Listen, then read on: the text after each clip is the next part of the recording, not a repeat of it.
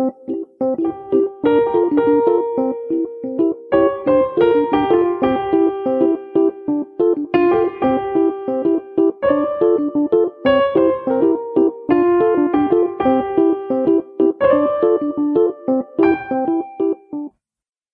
and welcome to Field Notes, a podcast about linguistic fieldwork.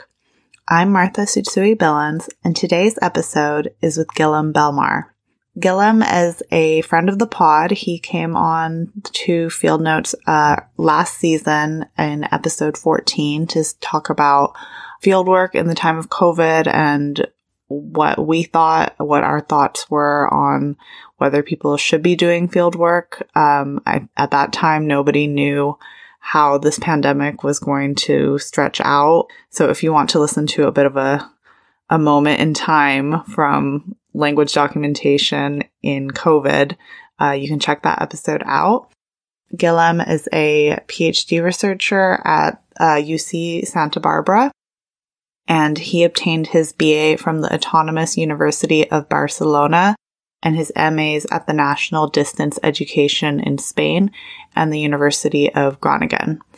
And he's just someone I really admire. He's really an activist for Catalan. He's a Catalan person. Um, and he's done a lot of work with researching language policy, translation, he also does quite a lot on social media and he runs a hashtag Europe Minority Languages project. Um, so, so yeah, I'm really excited to share this episode. The last time Guillem came on the pod, we didn't really have a chance to speak much about his own, his own language and his own how, and how his, his identity as a minority language speaker has influenced his work as a linguist. So yeah, I'm I'm excited to share this with you. And um, just an announcement before we dive into the episode. Uh, I will be taking a very brief podcast sabbatical next month in September 2021. So there will not be an episode being released September 2021, but there will still be a bonus Patreon episode. So if you have already listened to all the Field Notes episodes, you can check out the Patreon. I post one mini bonus app each month, and next month will be no exception. So there will still be a bonus app for Patreon supporters. And if you're interested in checking out the Field Notes Patreon, it's at patreon.com forward slash Field Notes podcast. Thank you so much.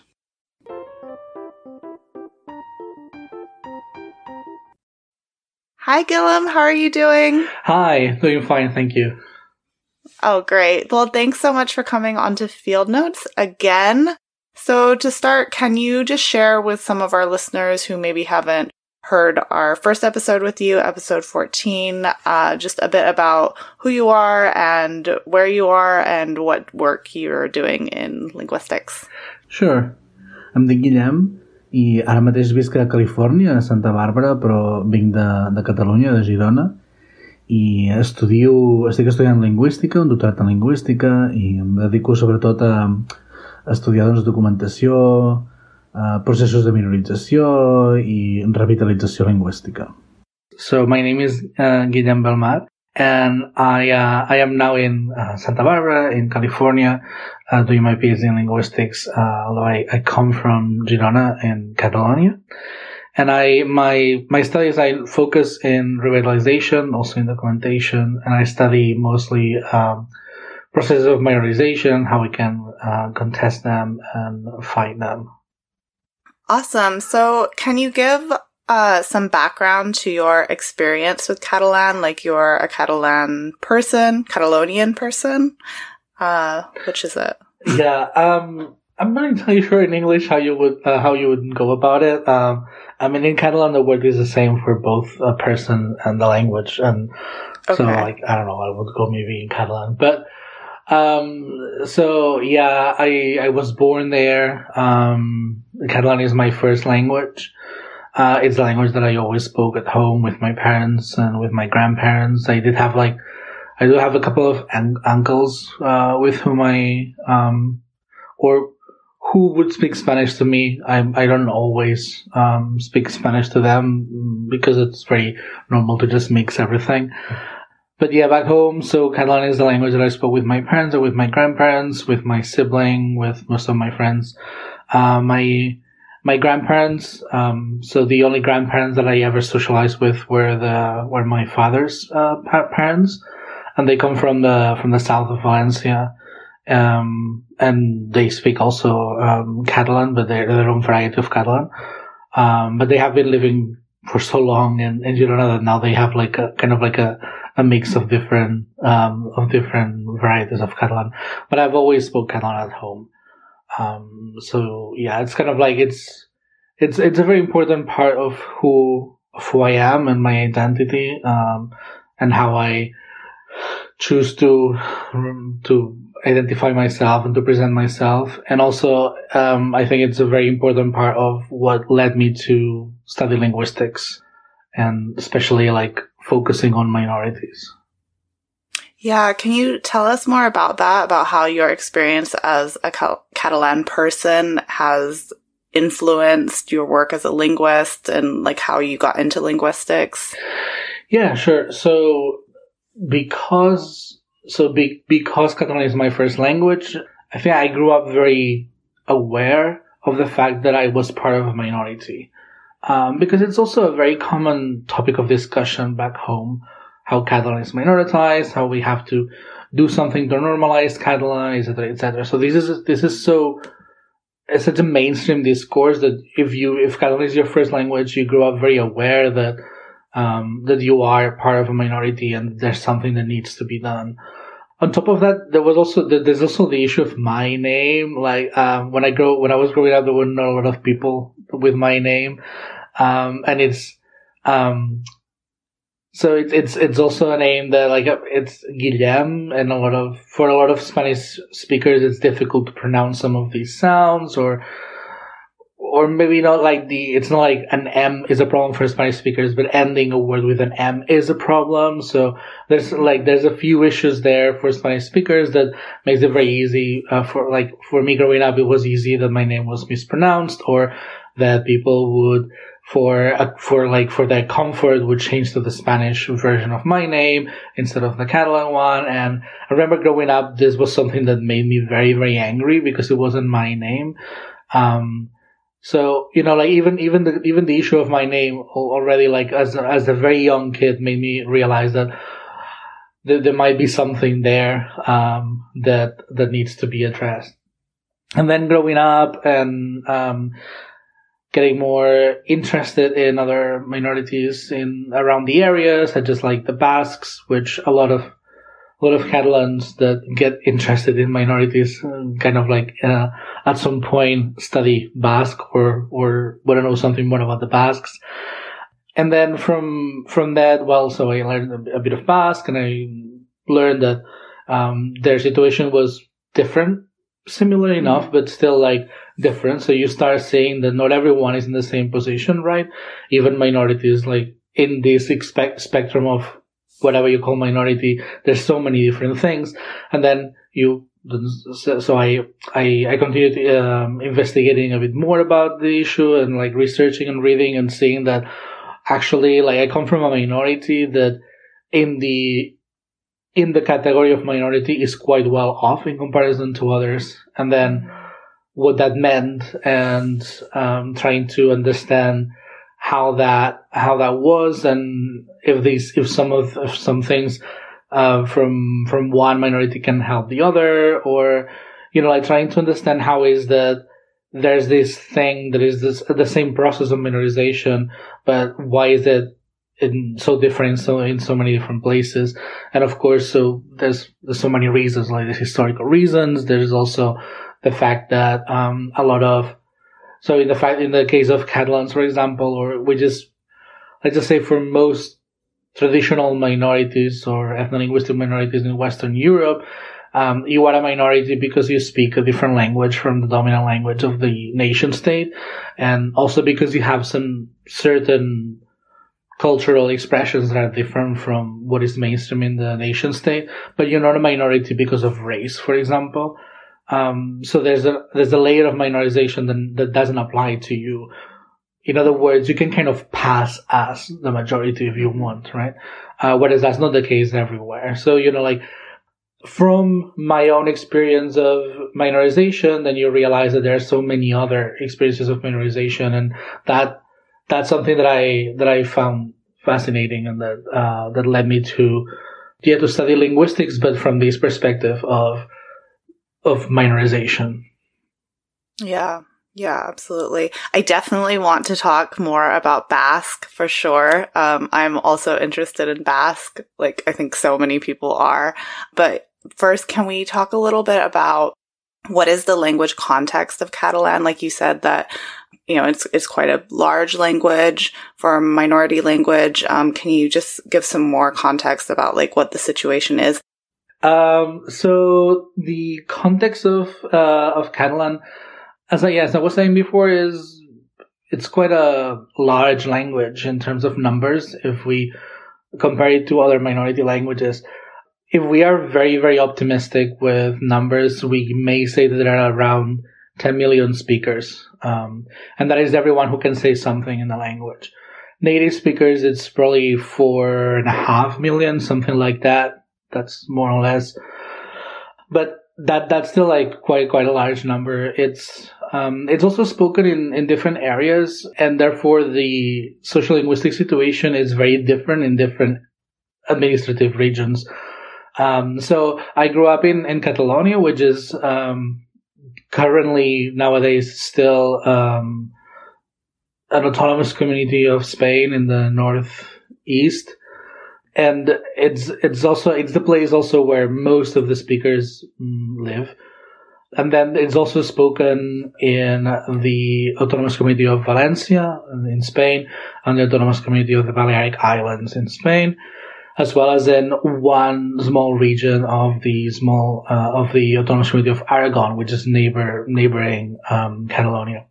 It's also spoken in the small country of Andorra in the Pyrenees, uh, where it's the only official language in the country.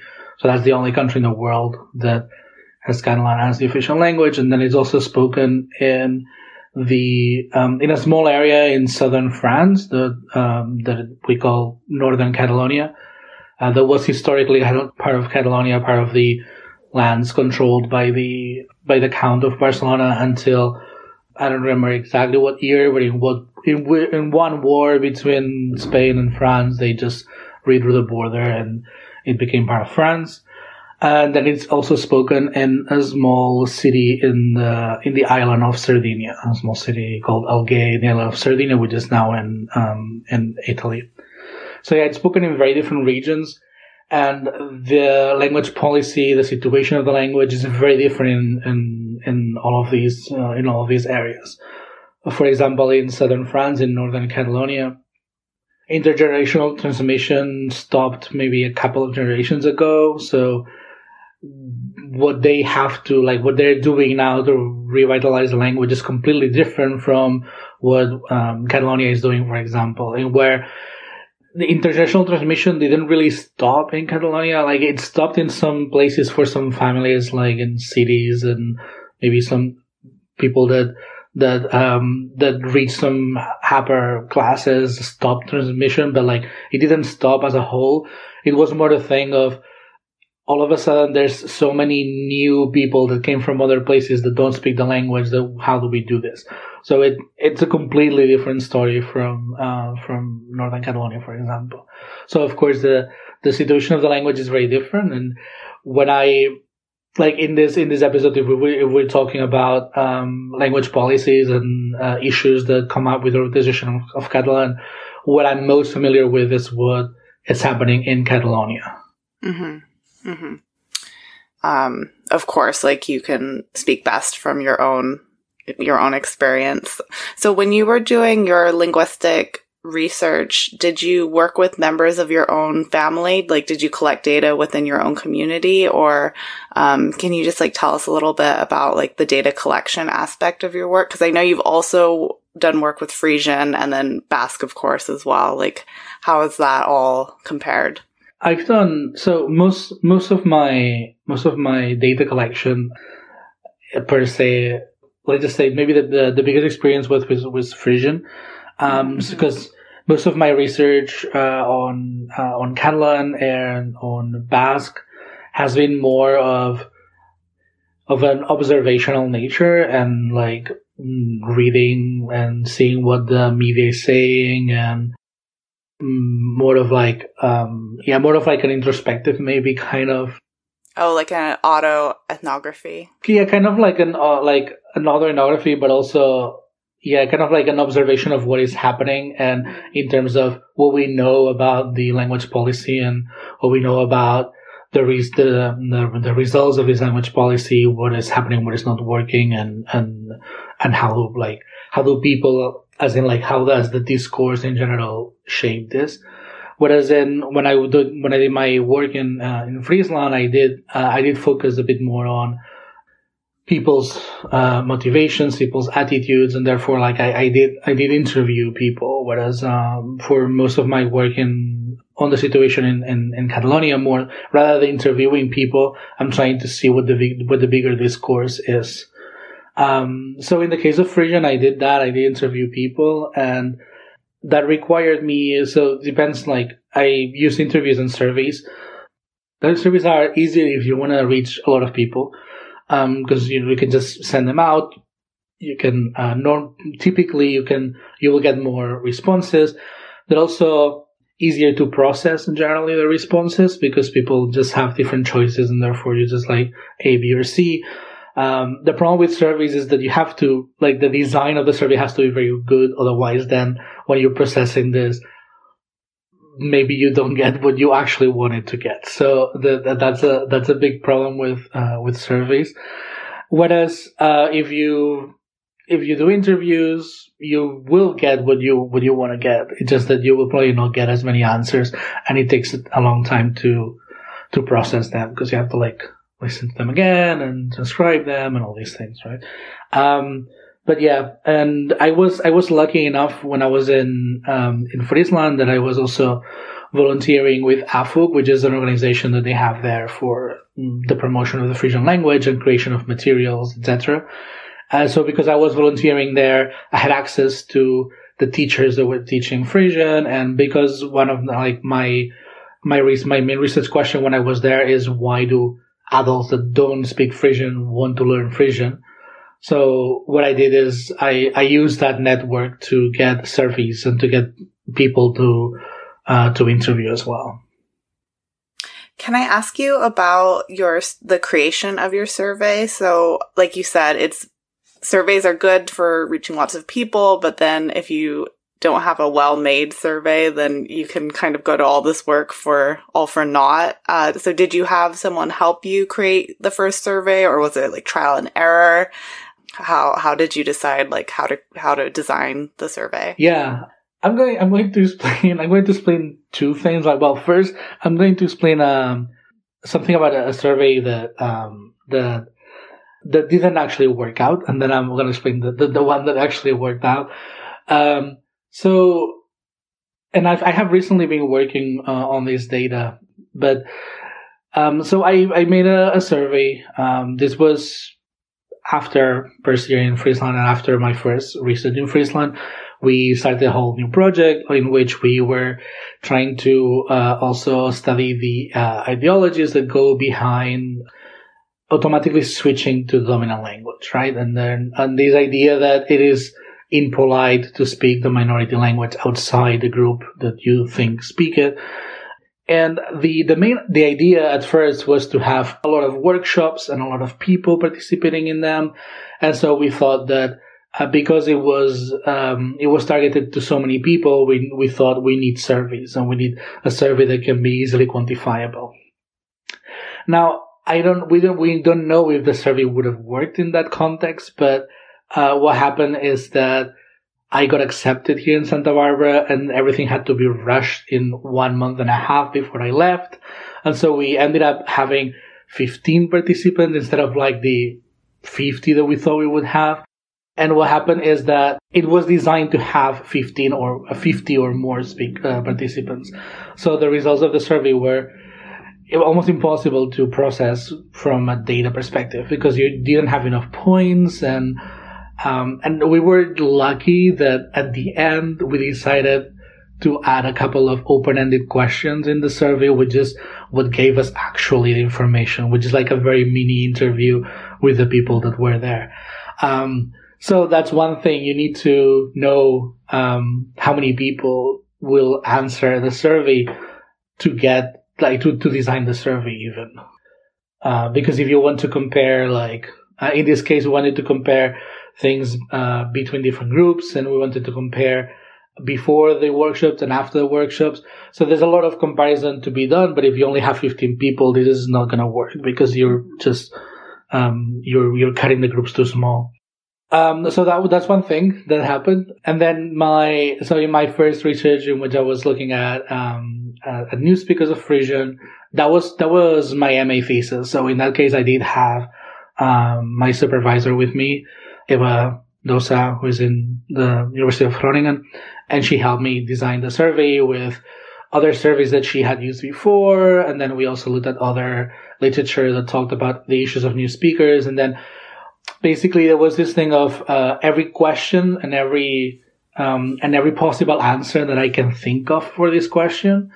If I can justify it with previous literature that has said that these may happen, so that that kind of gives you an idea of what you can uh, of what you can ask and um, and what you may what you may expect. You also try to be open, um, and some sometimes you sometimes you will limit your responses. So what I mean is sometimes you would you would have um, six different responses to a question, but you decide to only for three because there's a previous document that only asked for three, and you actually want to compare. So that's also something that uh, to take into account. So it is a it is a long process. I think like designing the survey was the most of the time uh, for the MA thesis. Yeah, yeah, and that was on Frisian. You said yes, that was on Frisian. Yeah. Yeah. I feel a little bit intimidated about surveys actually, because for some reason I just have this feeling like like you said, like most of the work is just creating the survey. And then I feel like once you've given that to someone, like once you've released it into the wild, then you kind of like can't stop it. And like that, it is what it is. And you can't get it back to, to make changes. So, so yeah, so I really haven't done too much with surveys because I, I just, yeah, like I said, I ha- I'm, I think I'm intimidated of them. yeah, I mean, definitely it is. It is a bit intimidating because it's true that uh, what you, as you said that once you launch it, it's there and you cannot change it because um, you cannot have different service for different people. Like, it has to be the same. Yeah, it is, it is a bit intimidating. And of course, like, uh, when you, when you start processing your survey, even if you did it well, you will see things and be like, oh, maybe I should have asked this other thing or, um, cause also like you don't want to overwhelm the participants. So it, it should never be like it, it's normally two pages both sides. So like four pages. No more than that because nobody's gonna nobody's gonna answer more than that. I mean, unless you actually pay for their for their time. But then you also have to think about people getting tired, and it gets complicated if you ask a lot of questions. So you have to keep it as as, as simple as possible as well. Mm-hmm. Yeah, absolutely. So you mentioned uh, briefly about your work where you were studying the motivation behind new adult speakers, so people who didn't grow up speaking Frisian, but then they decided to learn Frisian for some reason. Can you share a bit about the findings of that paper that you wrote?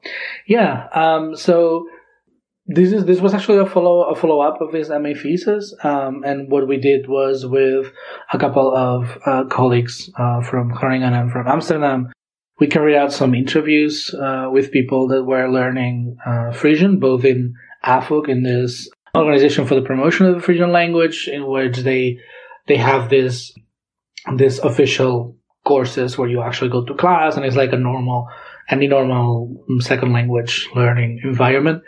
Um, and we also interviewed a couple of people that are in the Frisian organization, uh, the University of Groningen, uh, and they are not Frisian speakers, but the organization offers some sort of, let's just say, it, it's it's language courses as well, but it's kind of more informal because it's like between students, right? So it's it's a language course, but it's not the same as actually going to a class with a textbook and with a teacher. Um, so we interviewed these people, and we and we kind of expected from previous literature that um, people would talk about personal motivation. So in general, there's this, this, there's this, the distinctions in motivation of like instrumental motivation, meaning like you learn something because you want to improve maybe your, um, your socioeconomic status. So you want to improve your job.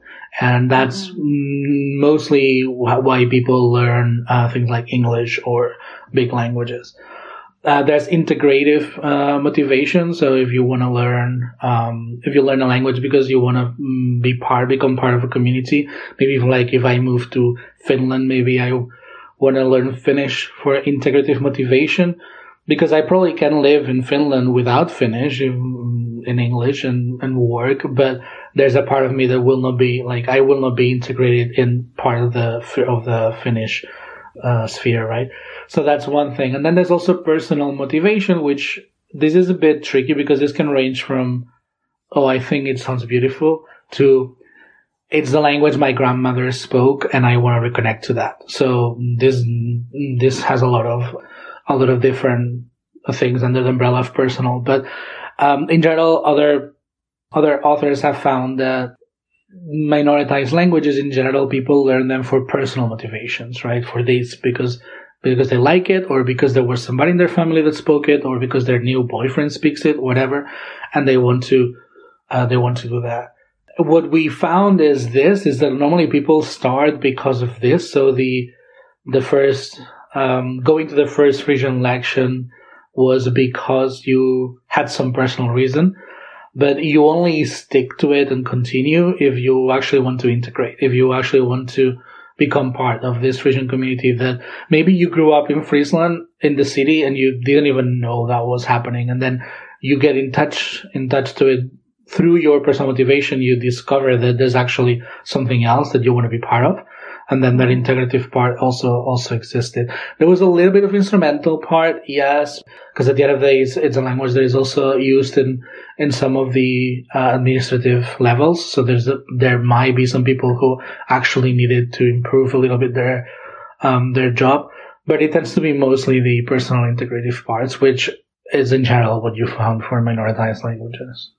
Yeah, that's really interesting. So it's it's almost like there's like a hook and then to like keep you learning though, to to keep you like on the path, you need like more than that initial spark. Yes, exactly. And it's kind of also what so in schools in the province of, of Friesland, there's not a lot like they don't have to teach Frisian, but then there are some schools that are what they call trilingual schools um, and what they're doing is this, these schools, like they're public schools just like the others, but they decided to, um, teach kids with Dutch, Frisian, and English. And uh, what they're doing basically is like hooking English, hooking people from English, right? Being like, oh, you know, if your kid comes here, they will learn more English, they will be better at English. But we also teach them Frisian. And then after that, if, if the kid happens to also get like inside the bubble and wants to like then they they will continue and they will learn more Frisian. But there's there's there's this first hook of like we need to catch you first. Yeah. That's really interesting. Um, okay, well, I can't let you go without telling me more about Basque. So I don't really know that much about Basque, but like it just seems like a really interesting language. Like it's an isolate, right? Can you can you tell us more about your work with Basque? Well, um, I got I got the Basque fever when I was nine or ten or something like that. That I started being interested in in Basque, um, and then when I started university, I, I, I started taking some some classes in Basque, and um, yeah, I mean one of the one of the things that make that make it so interesting for linguists as a whole is the fact that it's not Indo-European, that it's an isolate, that um, that it's an ergative language in the surrounded by so many non-ergative languages. Like it works so differently from the languages that surround it that it's a it's a bit of a mystery. Um, why is it there? Why it why it became this way and why and why it survived? Actually, that's one of the the big the big mysteries. I personally like I I've been like I've studied Basque uh, from different perspectives. Like I've studied um so one of my first research like scholarly research was on uh, trying to understand the role the translation had played in the normalization of Basque. Um, that is because in the 1980s, when uh, when Spain transitioned from a dictatorship to democracy, and then languages like Basque, Catalan, and Galician were made co-official in their territories, and then um, legislation was passed to make them also languages of schooling. Uh, at that moment in time, all these languages were like, okay, and now we need to translate a huge amount of literature for these languages to actually be successfully used in schooling according to the curriculum that the Spanish government had in school, right? And so there was a huge effort in translation that was put and that changed the Basque language quite a lot because, you know, when, when you, when you translate, you end up creating new models also of how to use the language, etc. So that was one of the things that I was that I was looking at. And then more recently, I've looked I've looked at Basque from a more quote unquote structural linguistic perspective. Um, so one one aspect of Basque that is quite fascinating uh, is the so-called allocutivity, and that's the that's the fact that um, in certain contexts, um, certain social linguistic contexts, the verb in Basque will take different endings depending on who I am talking to, even if that person is not part of the sentence.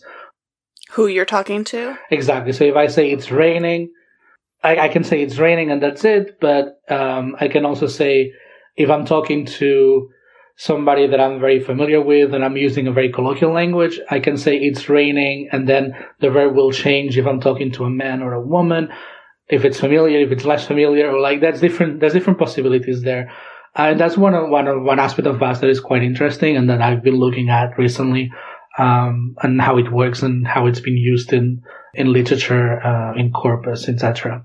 That's cool. That's some things that I've been looking at in uh, in Basque. Yeah.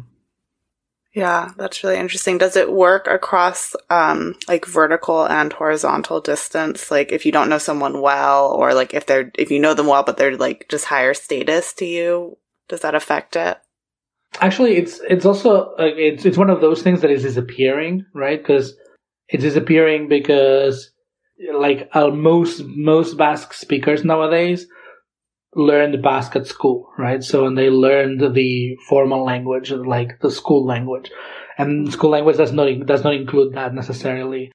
Um, it's also a trait that, that, that it was already kind of disappearing because it's a very, like, you can use it for, for a lot of things, but it's normally, it's normally something that only manifests in very colloquial speak, speaking, which means that, you know, like, in general, when, when a language starts to die out, this is one of the first things that, that gets lost because it's seen as a bad thing, right? Like even, even parents would, would, would, would tell their kids not to use it because it's a bit too much, um, in some, for, for some, for some speakers. So it's something that is, that is kind of disappearing also because if you are a new speaker of Basque, these forms, like the, the Basque verb is super complex already as it is. And if you have to add this, it kind of like exponentially multiplies everything that you have that you have to learn in every paradigm. So it is it is it is complex, and and that might be one of the reasons why it's uh, why it's disappearing. Um, however, at the same time, it is it is something very so that that that was that that's a bit linked to what I what I was doing with translation at first. Because um, one of the problems with translation into minoritized languages is that when the when the minoritized language becomes standardized, which happened with Basque, with Catalan, with Galician, there is a point in which you the translator is so it's kind of like forced to use a standard language to a point in which then the translation is weird. Like I I've, I've seen it myself. Like I remember this this whole interest mm, came because I remember my my father was reading a book about some thieves and the police and whatever. And it was uh, it was a book that originally was in Swedish. He was reading the Catalan version. I'm not sure. I'm I will assume that the Catalan version was translated from English, not from Swedish, but I'm not sure about that. But I remember him telling me like, I like the book, but it's difficult to read because like, you know, these thieves speak like they are professors and that's weird. Yeah. And, and that's something that a lot of, that, that it happens in a lot of minoritized languages and it makes people kind of like, even speakers themselves be like, it kind of becomes like an effort to read in your own language because it sounds weird. Uh, but of course the translators then have the whole thing of, well, yeah, but I cannot use like, you know, like there's this whole idea that translation has to be monolingual. And so I cannot start doing code switching or whatnot. Um, and in the case of in the case of Basque, I mean, there is like all these languages do have a way of doing it internally, just a way that um, that it's been dying out. In the in the case of Basque, this allocutivity that marks such a low, quote unquote, low register of the language. It's an informal colloquial register of the language. It's something that it's very that could be very useful for this thing, and it's something that that um, that is also it's also very interesting from a linguistic point of view. So it's one thing that that maybe you know like um, should be should be kept. And what I found in my in my recent paper is that it's actually still something that it's used in in literature, so that people that write in Basque or people translate into Basque are actually using it. And there's other authors that have been talking about how the fact that this was used in the Basque dubbing of the Japanese cartoon uh, Dragon Ball gave it a little bit of push toward uh, among some young people as well, right? So there is some conscious effort of using it in some in some again like in some books for young people or in uh, cartoons. So there's some push of using it and trying to revitalize the use of it. That's really interesting so I think I think what I'm seeing and what you're saying is like some stylistic shrinkage in Basque, whereas because it's now in the schools and it's been standardized, like the quote unquote high registers are being used, but then like the the low registers are kind of falling out of use. The opposite thing is happening in Amami in the language that I work with, where the home domains, so like the low registers are still being used among families and friends, but then the way you would speak at work or in like official context is like completely gone. So it's very difficult to find these kind of like quote unquote high registers. That's so interesting though. Yeah, I think I think it's very interesting because uh, like you can you can observe it also in the minorities around Europe. Like before, like if they're not if they're not standardized, it's exactly what you said. Like the high domain is difficult to find. People don't know how to how to speak in the high domain, etc. But the moment that they become standardized and they become used in the public sphere and they become used at school, especially, um, there's this thing like towards the language of school, right? Like there's a lot of, I think, I think this is something that is, that is improving now in, in Catalonia. But when I grew up, so I was born in 1991 and the normalization of Catalan started like in 83 or so. So I was born in the middle of the first big effort of normalizing it, and in schooling it had already been like um, established. But it was established. It was this effort of trying to standardize it, of trying to teach everyone the standard, to a point that there's a lot of words that my mother says that I don't say anymore um, because school told us that those words, and it's, it's not like those words were bad words or even, it, it was not even uh, that those words were Spanish words, which, yes, I mean, of, of course, um, that's one other topic that a lot of, a lot of the low register includes a lot of code switching, but it's just normal. It's like, mm-hmm. because in everyday life, everyone is code switching. So there's this, there's this thing of trying to go to the standard, and there's also this thing of, in in in things like translations or dubbings or whatever, this pressure of the product has to be monolingual. And in a society that is not monolingual, that's always a weird thing. At the end of the day, like you will switch, you will mix, and like I understand the the pressure of the monolingual product, but that also makes it weird then to consume because it's not how you would normally speak. Mm-hmm. Yeah, yeah, totally. Okay, well, Guillem, thank you so much for sharing your work and your experience with us. Where can people find you if they want to learn more about your research or find you online? I'm very, I'm quite active on, on Twitter, so um, Twitter is a good start. Um, so it's just Guillem Belmar, that's my Twitter. Um, in there, I also have a link to my website and in my website, there's my email as well. So yeah, feel free to contact me and uh, via Twitter or email, and I'll be happy to talk to anyone interested in minorization as a whole. Awesome. Thank you so much, Guillem. Thank you. You've been listening to Field Notes, a podcast about linguistic fieldwork. This podcast is hosted and produced by Martha Tsutsui Billins, with production help from Laura Tsutsui. Our music is by Lobo Loco, and our logo is by Evil Designs. If you have a question or fieldwork experience to share, you can email us at fieldnotespod at gmail.com. You can also follow us on Twitter and Instagram at Ling Field Notes. If you've enjoyed this episode, please leave us an Apple Podcast review. Thanks for listening. Thank you.